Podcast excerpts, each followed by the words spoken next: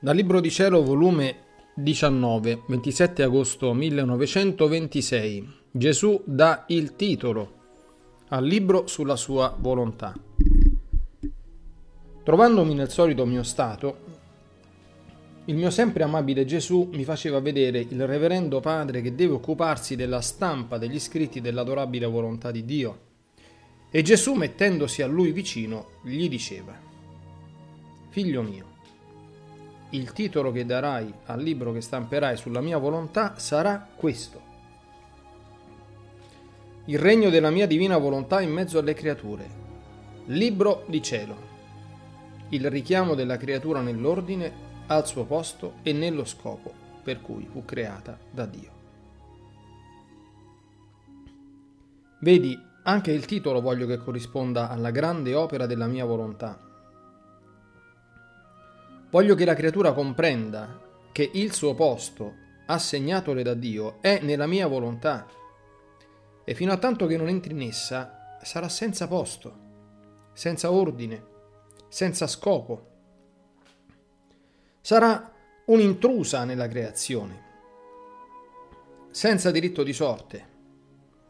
E perciò l'uomo andrà ramingo, senza pace, senza eredità ed io, mosso a compassione di lui, gli griderò continuamente, entra nel tuo posto, vieni nell'ordine, vieni a prendere la tua eredità, a vivere in casa tua.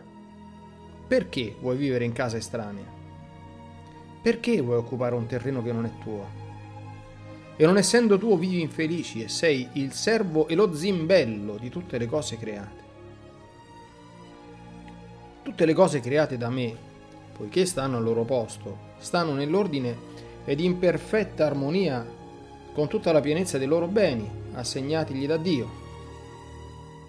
Tu solo vuoi essere infelice, ma di una infelicità volontaria. Perciò vieni al tuo posto, là ti chiamo, là ti aspetto. Perciò colui o colei che si presterà a far conoscere la mia volontà sarà il mio portavoce ed io gli affiderò i segreti del regno di essa. Onde dopo di ciò faceva vedere tutta la creazione, come tutte le cose create stanno al loro posto voluto da Dio, e quindi nell'ordine perfetto e nella completa armonia tra loro. E la suprema volontà, perché stanno al loro posto, mantiene la loro esistenza integra, bella, fresca, è sempre nuova e l'ordine porta la felicità comune e la forza universale a tutti. Che incanto nel vedere l'ordine, l'armonia di tutta la creazione. E Gesù riprendendo il suo dire ha soggiunto. Figlia mia, come sono belle le opere nostre. Sono il nostro onore e la nostra gloria perenne tutte stanno al posto loro e ciascuna cosa creata compie perfettamente il suo ufficio.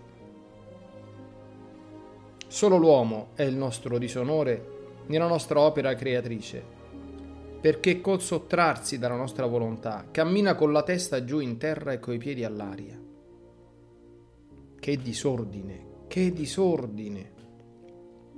Fa ribrezzo a vederlo.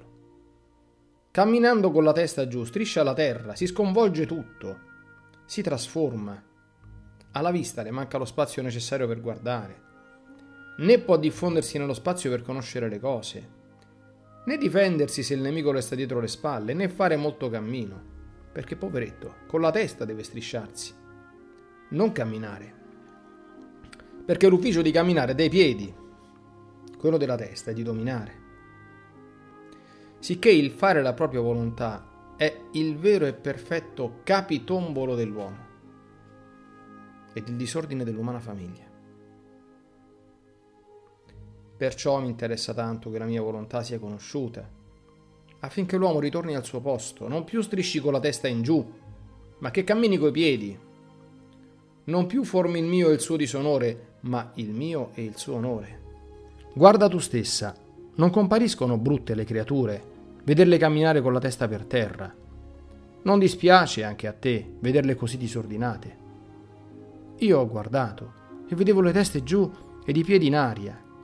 Gesù è scomparso ed io sono rimasto a guardare questo brutto spettacolo delle umane generazioni e pregavo di cuore che la sua volontà sia conosciuta.